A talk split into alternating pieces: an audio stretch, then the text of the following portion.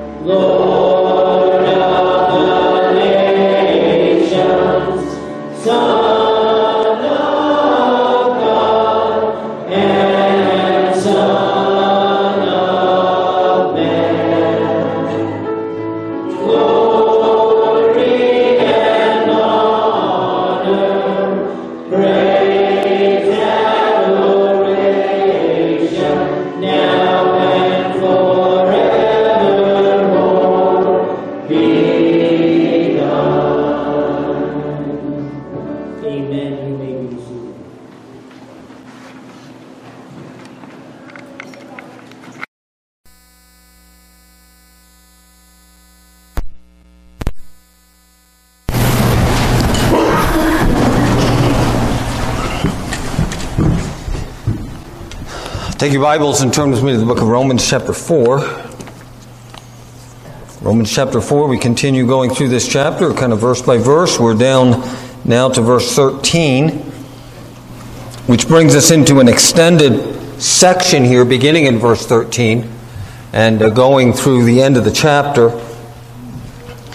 where he builds on faith as the means by which justification becomes ours.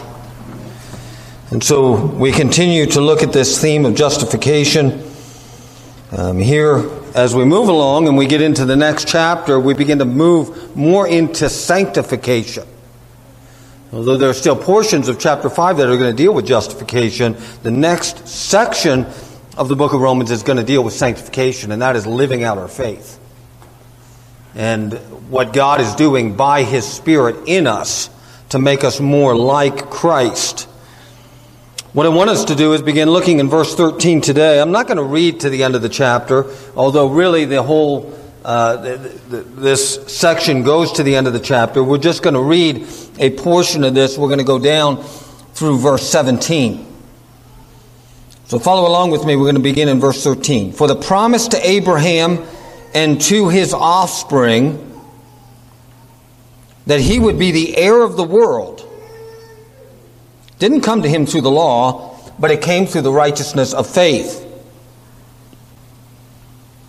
For if, is the, for if it is the adherents of the law who are to be the heirs, then faith becomes null and the promise is void. For the law brings wrath. Where there is no law, there is no transgression. That is why it depends on faith, in order that the promise may rest on grace and be guaranteed to all his offspring, not only to the adherents of the law, but also to the one who shares the faith of Abraham, who is the father of us all. As it is written, I have made you the father of many nations in the presence of the God in whom he believed. Join me in a word of prayer. Father, we come before your word this morning.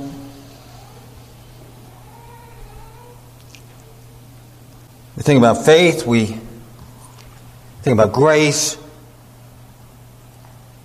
and we think about promise. All in the context of this man whom you foreknew and chose, Abraham, whom you blessed, and in him you blessed all men. Thank you for Abraham. I'm reminded that when our Savior, Lord, when you were on earth and people questioned you and who you were, you turned to them and said, Before Abraham was, I am. And Abraham rejoiced to see my day. Father, I can only imagine that Abraham still rejoices in heaven to see his offspring, those who embrace the faith that he once had. And Lord, as we study today, I pray that your Holy Spirit would continue to do work in our lives to build faith, to grow us deeper, that we may be rooted and deepened and grounded in love, so that we could attain to the riches of what you have given to us in Christ. And so we pray in Jesus' name. Amen. So here we continue to trace the experience of Abraham. Really through this whole chapter, Abraham is pivotal and we did look at the beginning of the study in this chapter. We looked just in one study at Abraham, did an overview of his life, and here you notice again we continue to build on the experience of Abraham, and the Holy Spirit is using his experience as a basis for us to understand the blessed doctrine of justification by grace through faith alone. Now, as we already said, just to cover some ground again, just real quickly, this is the imputation chapter of the Bible. We're talking about credited righteousness. And that word credited or counted or imputed appears all through the first verses of this chapter. Maybe you noticed when I read this morning, if you were awake, that a new word is coming to us. We saw the word imputed, credited. Last week we looked at the word blessing. And we talked about a twofold blessing, and we'll do that again real briefly this morning. But this morning, in the verses that we read, there's a new word that is introduced into the text that he repeats several times in the verses that is central to what we talk about today, and it is the word promise. Promise. This is an important word. This is an important concept to us. That God made promise to Abraham and then to us through Abraham. What does this mean?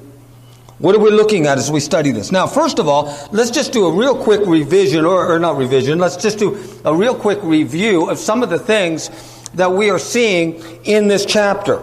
There are three things that he enumerates in this chapter that cannot justify you. That you can't get into heaven based upon. The first one is works. And he talked about that in verses 1 to 8. He said, The man who works, what he gets is his due. It's not grace, it's what he is due. But to the one who does not work, but believes in the one who justifies the ungodly, his faith is accounted to be righteousness. Your works cannot justify you. Now, there, think about this for a minute. He's talking about positive good works, doing good deeds. And what he's saying is, you can never do enough good things to atone for the bad or the evil that you have done. That only makes sense. Just think of it in human terms. If I murdered somebody, and then I said, well, yeah, that was a bad thing to do. So I'm just going to go and I'm going to volunteer at the hospital now. And I'm going to make up for it. Who would buy that? No one would. The two aren't related. Whoever breaks one of the laws or one aspect of the law, it says in the book of James, is guilty of it all. You break the law, you're guilty. The law brings wrath. The law reveals transgression. The law is not to save. We'll talk about the law in a minute. It's not a means of legal righteousness. But here, your positive good works are not going to atone for your sin before God. It can't do it. Second thing circumcision. We talked about that last week. Now, there, we're jumping back into the Old Testament, and we're talking about Abraham and he says, Abraham was not justified by his circumcision. No, his justification came prior to his circumcision. Now, we could just take that one and just relate it to ritual. Now, these are three things, if you just think about this for a minute as well, these are three things that the natural man wants to believe will save him. The natural man wants to believe it will save me, it will make me good with God. Do good works. It's going to make up for the bad that I've done. Or if I get baptized, or whatever ritual you may think of. I take the Lord's table enough times, or other rituals. No, religious ritual does not save. We talked about that last week. Ritual does not create faith, it only confirms faith. The third thing, and this is what we look at this week the third thing that cannot justify you is the law. The law cannot save you. That is not the purpose of the law. When we get to chapter 7 in the book of Romans, he's going to go deeper into this. He introduces it to us here, where he simply says of the law, it is not the adherence of the law that received the promise. No, if it was, then faith would be null and void. And he goes through this entire argument concerning the law. As a legal system, the law is good. The law was given by God on Mount Sinai. It is not bad, but it is not a means by which you can be saved, by which you can be made right with God. Now, he supports this with several arguments. I want you to notice with me in the text. Let's go back in the text. Verse 13. Let's read and think about these verses carefully. The promise that God made to Abraham, we looked at that in the book of Genesis. And it's not only to Abraham, it's also to his offspring. It is a promise that he will be the heir of the world. We're going to come back to that in a few minutes. It did not come through the law. In other words, when God met Abraham, told him to leave the land where he was, to go out from Ur the Chaldees and go to a land that I will show you, God did not give Moses the Mosaic law or give Abraham the Mosaic law. Okay, he didn't call, we don't call it the Abrahamic law. None of this comes on the basis of law. The law does not come for another 450 years until the time of Moses. That's a long time. And during this period, he is pointing to the faith of Abraham. And so he says, if it is the adherents of the law who are to be the heirs, then faith is null, the promise is void, for the law brings wrath. Where there is no law, there is no transgression. Now, that does not mean that God does not account sin to someone who doesn't have the law in front of them. Because we've already talked about that with natural law, how the law is written on a man, man's heart. But he's simply saying to us where there is no written codification of law, there is no means of holding people accountable to that standard. And so that is why God gives the written standard. So there is a means of defining in very specific terms what transgression looks like. When I sin, it looks like this. It looks like breaking this law of God. That is why it says in 1 John that sin is the transgression of the law.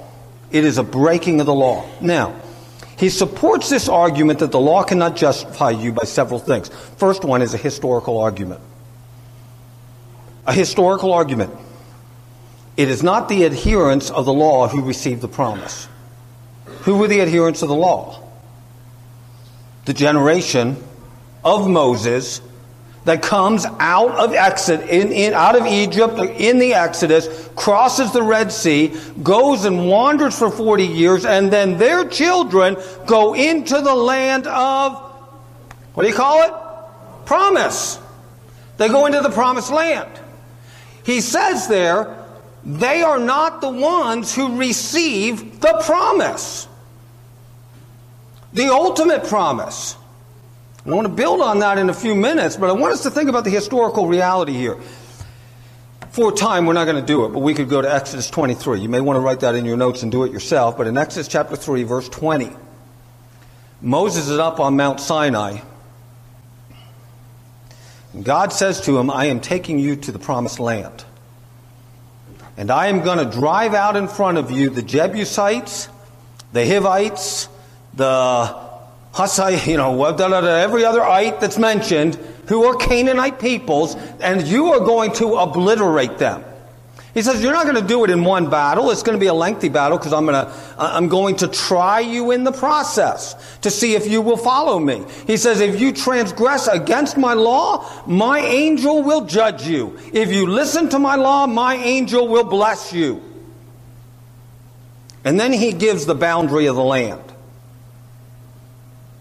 He says, This is the land. And he says, Go in and take it.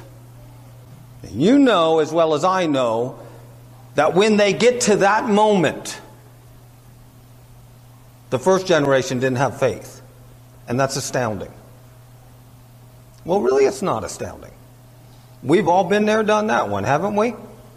God does something great in your life and blesses you, and it's amazing and it's a miracle, and you're like, oh, God, I can't.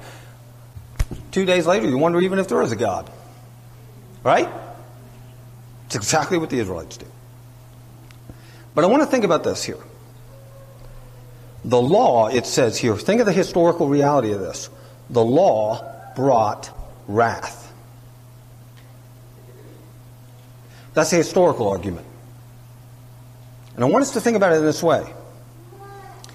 The promise to Abraham was it just to the Jews? It is to who? All his offspring. That's you and I. But during the period of time that we call the law, when God sent the Israelites into the promised land, did they go there to evangelize the lost Canaanite people? No. What did they do? They went there to obliterate them. The law, historically, brought wrath.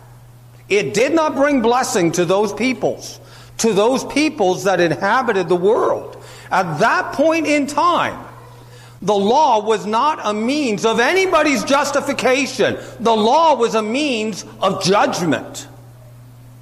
That is the historical reality that he is appealing to there. God did not send Israel into the promised land to evangelize the people that were there. He sent them into the promised land to purge that land of those peoples for his people to live there. The law brought wrath. Now, having said that, he then takes this into the basic purpose of the law. The law is not meant to justify anybody, it's meant to condemn. The law has the very same purpose in your life and mine. When you're confronted with the law and you sin, it obliterates you. It brings wrath. It hovers in your conscience day and night. And it points you to the transgression that you have done. It does not bring justification, it only brings a sense of foreboding, a sense of judgment. That is its intended purpose. He will build on that when we get to chapter 7, as I said. Now, having said that, since that is the case, you cannot be justified by your works, you cannot be justified by ritual, you cannot be justified by the law. We then see in this chapter justification is by grace alone and through faith alone. Latin terms coming out of the Protestant Reformation, sola gratia and sola fide. Grace alone, faith alone. We put grace before faith. That is intentional. Okay? That is intentional in the way that these things flow to us. For by grace you are saved through faith. Grace precedes.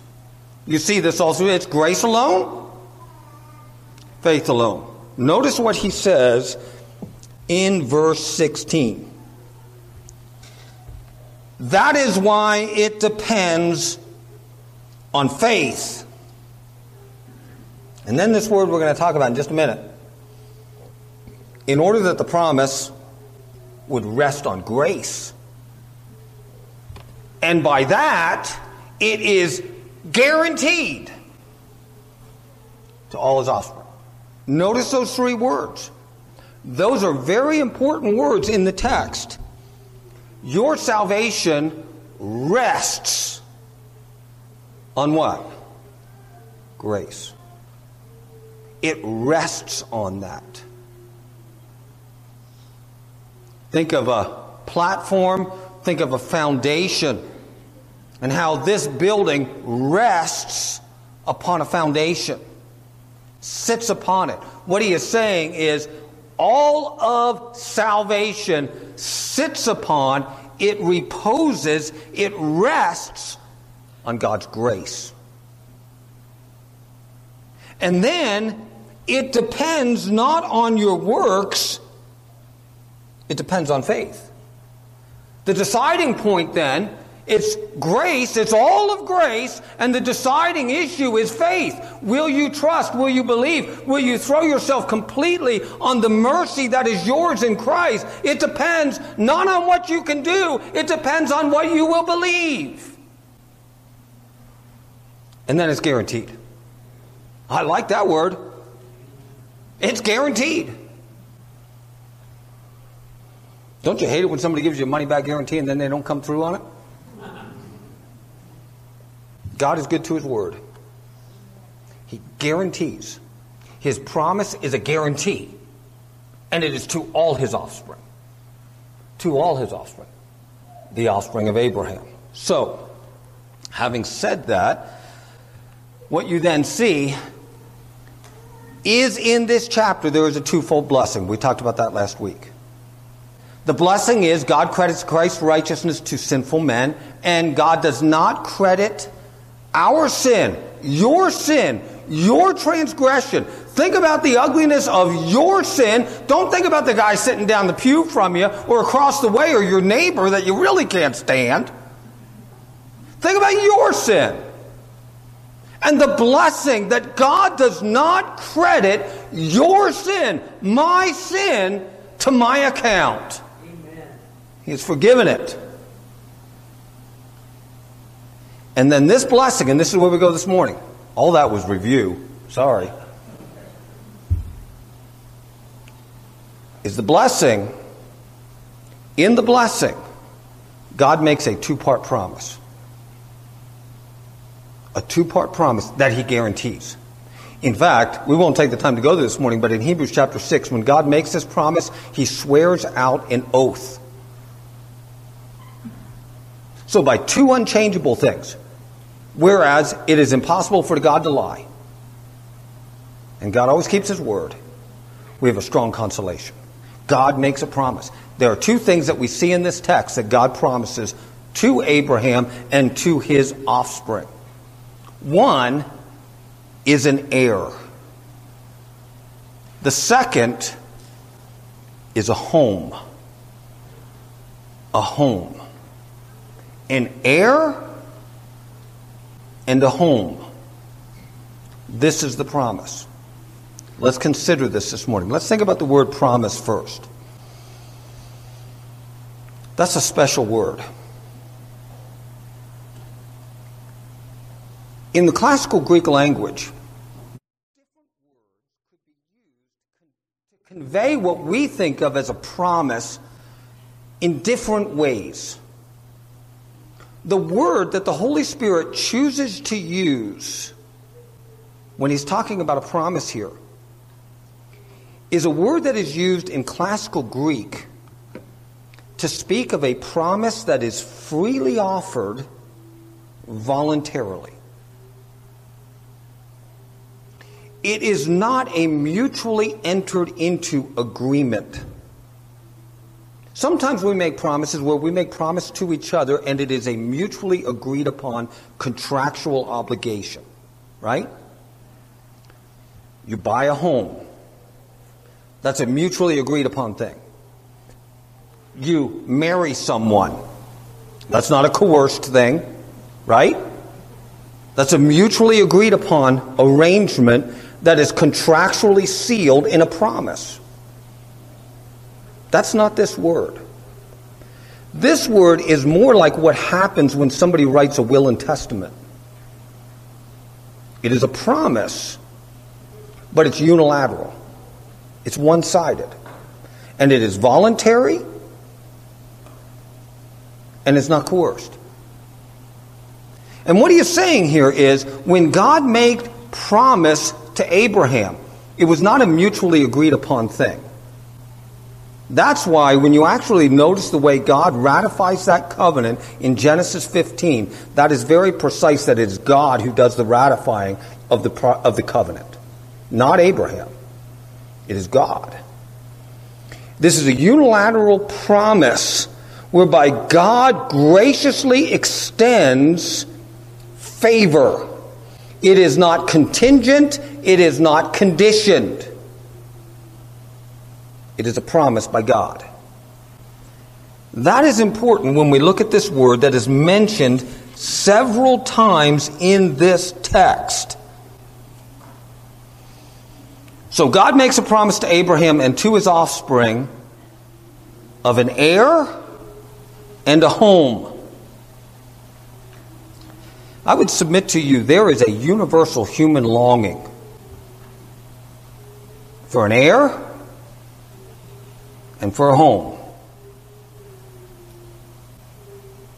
We don't like being rootless. We don't like being drifters. That may work for a little while. It may work for a short period of our life, but we like to have a home. Going on a pack trip's a fun thing. I like to go on pack trips. But I like to come home. I like my home. There is a universal human longing for home and hearth and for an heir. These are written by God on the human heart. And God promises to Abraham, I am going to give to you an heir, and I am going to give to you a home. Let's look at how this relates. Turn with me real quickly to the book of Hebrews. Go over to the book of Hebrews, chapter 11. I didn't put this on the screen because I want you to look at this in your Bible. And then, in a few minutes, we're going to look at the passage that Keith read to us from Galatians chapter 3. These two passages that we referenced briefly are very important when we think about this. Hebrews chapter 11 is the faith chapter. Faith is the assurance of things hoped for, is a conviction of things not seen. By it, the elders obtained a good report. You know what it's telling us there? In the Old Testament, all those that went before were saved by faith, not by works. By it, by faith, they obtained a good report with God. And then he goes through a bunch of people of faith. Some of the people he mentions are pretty su- surprising to us. I mean, he talks about Jephthah. I mean, that guy, when you read it in the book of Judges, you would not think of him as a paragon of faith, or Samson even. But God looks at their faith. He looks at this big picture, not their works. But look at Abraham. And this I want to just reference real quickly when we think about this promise. In verse 8, it says, By faith, Abraham obeyed. Important word. His faith prompted in obedience. And what was it that he obeyed? He was called to go out to a place, and he went. And it was a place that he would later receive as an inheritance. And when he went, when he left, he didn't know where he was going. A lot of you ladies think that's true every time your husband gets behind the wheel. He doesn't know where he's going. That's why we have Google Maps now, and they don't even know where we're going. That must have been designed by a man. Did you see that on, in the Jackson Daily? That Google Maps was sending people that wanted to go to Yellowstone somewhere over by Driggs or somewhere out there in the hills, and they was missing the whole thing. Must have been designed by a man. Doesn't know where he's going. By faith, he went to live in the land of promise, as in a foreign land, and he lived in tents. He lived with Isaac and Jacob, heirs with him of the same promise. Why? Notice this, this really relates to where we're going here in a minute. He was looking forward to something else. It was a polis, the city. The Greek word is polis. It doesn't just remind, it's not like, man, when we get to heaven, we got to go live in a big city. You ever talk about that? I don't like cities, I'm sorry. I like the country. I don't want to live in New York. Too much coronavirus and all that stuff. No. When he says the word city there, he's not just talking about you're going to go live in town. The word is polis, city state. And that entails the whole thing. That's important when we look at this here in a few minutes, too, because we're going to talk about the eternal kingdom. He was looking forward to a city that has foundations, and its designer and builder is God. And then it says in verse 13, These all died in faith, not having received the things that were promised. They saw them afar off, they greeted them, they acknowledged that they were strangers and exiles on the earth. For people who speak thus make it clear they are seeking a homeland. They are seeking a homeland. Now, go back to Romans chapter 4 for a minute and let's just consider these things in their proper order. The first one is an heir. He has promised an heir. Isaac was not ultimately that heir. We saw that in the book of Galatians. When Keith read to us the book of Galatians, chapter 3, verse 15, notice what it says. He says, Brothers, I am using a human illustration here. No one sets aside or makes additions to even a human covenant that has been ratified. Now, the promises were spoken to Abraham and to his seed. And then he makes an appeal that shows how precise inspiration and inerrancy really is. Notice this.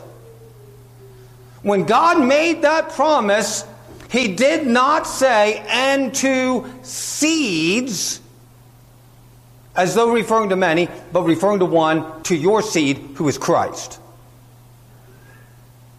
The heir is Christ. Isaac is the near fulfillment. The ultimate fulfillment of the promise is the heir who is Christ. He is the heir of the world.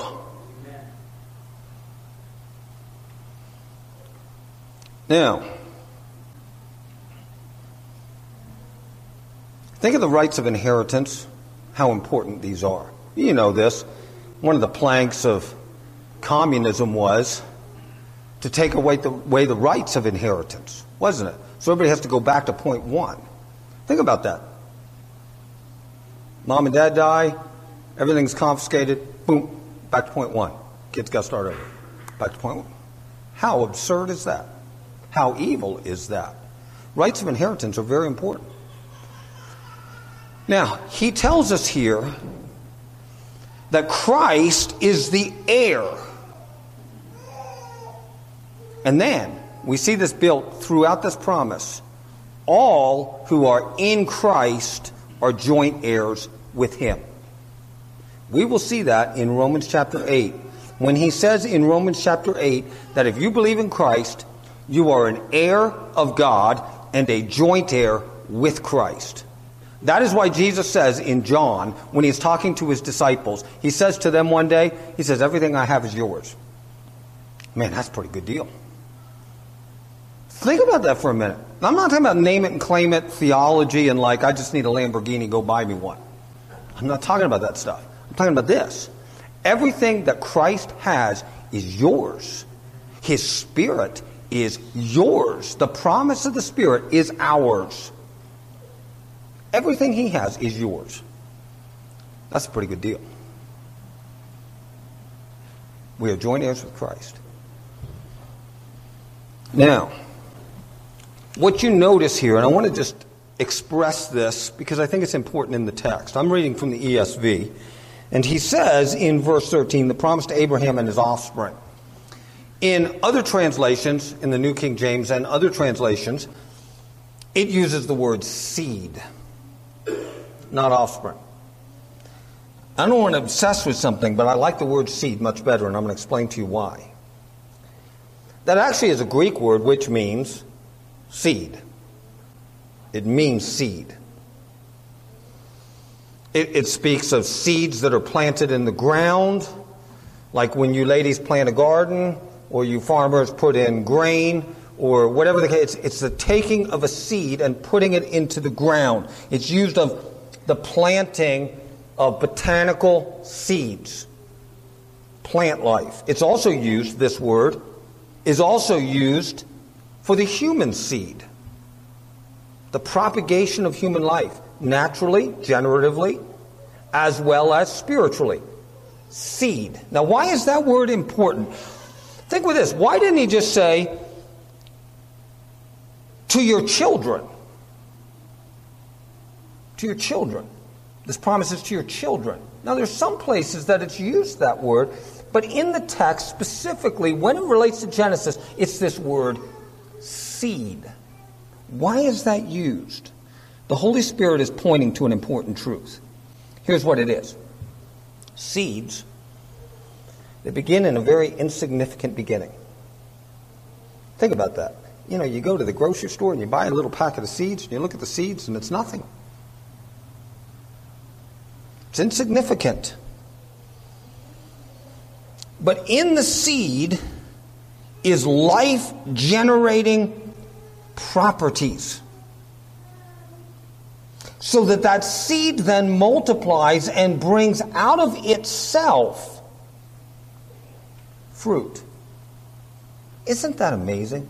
Every time I plant seeds, you know, when I, when I plant a, field of grain, my wife knows this. I'm a worry ward. I'm like, oh, it's just not going to come up.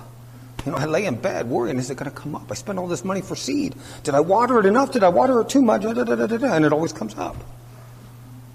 It just comes up. Why? Because there's life in that seed.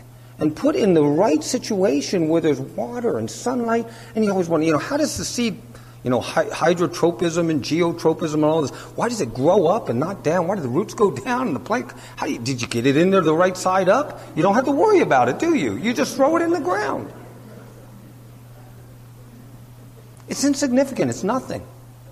And Jesus said this of himself. Think of this. Unless a kernel of wheat falls into the ground and dies, dies. This is why seed is important. What did Jesus do? He fell into the ground, he died. And his death brought life. Unless that kernel of wheat falls into the ground and dies, it abides alone. But when it falls into the ground and dies, it brings forth much fruit. That's why seed is important here. So he has promised an heir. Second thing, let's close with this. Let's bring it to a f- fulfillment. He has promised to us a home. A home. Now notice this. This is really rich. So don't lose me yet. Stay with me to this point. Notice what he says in this verse the promise to Abraham and his offspring that he would be the heir of the promised land. Is that what it says? What does it say? What did God promise to Abraham? Was it just from the river Euphrates to the river of Egypt and from the Great Sea to the river Jordan? Boom, boom, boom. What did he promise to Abraham? The cosmos. That's the Greek word cosmos. Now, that can refer to this planet. It can also refer to the entire universe that God created the cosmos. What I want us to think about here is when God promised to Abraham, there was a near fulfillment of that through Moses to the Jewish people of a promised land. Small, confined armpit of the world. Right? Stinky place. God promised it to them. But there is an expansion of that in Christ to not just that little thing, where Christ ultimately will rule during the millennial kingdom. We're not going to dish that. That's there. He's going to rule and reign on the throne of his father David. And he's going to fulfill the kingdom age. But he expands this promise to all the offspring, that's you and I, of Abraham, who are in Abraham's faith and in Christ. He expands it to the whole thing. All that is mine is yours. That's the cosmos. And it's yours as a joint heir in Christ. That's a big deal. Let's think about heaven for a minute. Let's think about the eternal state.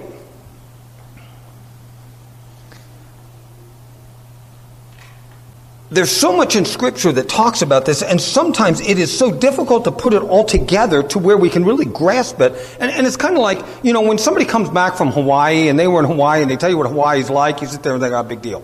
Because I've never been there. But then you go there and you're like, oh, that's pretty nice. Well, it's kind of like that sometimes when we read the Bible. You, you've not been there.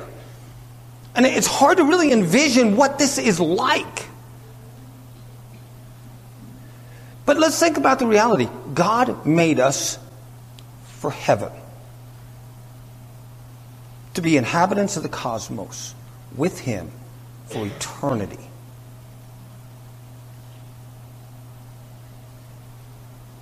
Putting that all together, 2 Peter chapter 3 looks like a new heaven and a new earth in which dwells righteousness. This one is destroyed by fire. This cosmos, the world that now is, is destroyed by fire. A new one is created, a new one is brought in. He takes the old one, it says in the book of Hebrews, and just like a dirty garment, he wads it up and he throws it in the basket and he gets out a new one. New heaven and new earth, in which dwells righteousness. Lion and the lamb lay down together. The child picks up an adder and plays with it. Ah, man, I want to ride a zebra. I like to ride a horse. I think it'd be cool to ride a zebra. You know, I, what a life this is going to be. Sometime, you know, where your treasure is, there your heart will be also. And Jesus said those words to us, and then Paul says in the book of Colossians set your mind. Set your mind on things above, not on things of this earth. These things rot and rust and decay. They don't. No sin. No suffering. No getting out of bed and having to stretch. No death. I hate death. I've buried many people from this church. I long to see them again. I know where they're at. I don't doubt that. But I still hate death. It is an enemy that will be defeated. It is defeated in Christ, and ultimately it will be destroyed when He returns. No more tears, no more sorrow. Sounds pretty good. Set your mind on that home is heaven. Home is heaven. We should meditate on these things. I was reading uh, some thoughts by a guy named Samuel Rutherford. He was an old Puritan. He said this. He related it to Abraham. And he was thinking about heaven. He said, We should much and often solace ourselves with the meditation hereof, abstracting our minds from this world, and as in Genesis, um, this is in Roman numerals, so I got to put this in my mind. Uh, 15, 17. When the Lord made a promise to Abraham of the land of Canaan, he bid him to arise and walk through the land in its length and its breadth. So, seeing God has promised you and I heaven, Though we be not in actual possession of it yet, we should arise often and walk through this land. Meditate and think of the surpassing glory and the excellence of this place. Samuel Rutherford was an old Puritan, 1600 guy. MercyMe is a 21 21st century Christian music group. You've probably heard their song, Almost Home. Are you disappointed? Are you desperate for help? You know what it's like to be tired and only a shell of yourself. Will you start to believe you don't have what it takes because it's all you can do just to move much less finish the race. But don't forget, what lies ahead. Almost home. Brother, it won't be long. Soon all your burdens will be gone. With all your strength, sister, run wild, run free. Hold up your head, keep pressing on. We're almost home. Well, this road will be hard, but we win in the end simply because of Jesus and us. It's not if, but when.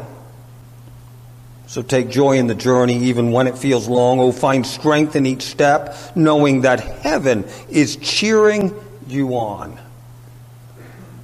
We're almost home. Brother, it won't be long. Soon all your burdens will be gone. With all your strength, sister, run wild, run free. Hold up your head. Keep pressing on. We're almost home. Listen, Jesus is the heir who will bring you to your eternal home. Let's pray. Oh, Lord, we thank you. We, your children, praise you that, Lord, you came as a seed to die, to be buried, to bring us to glory.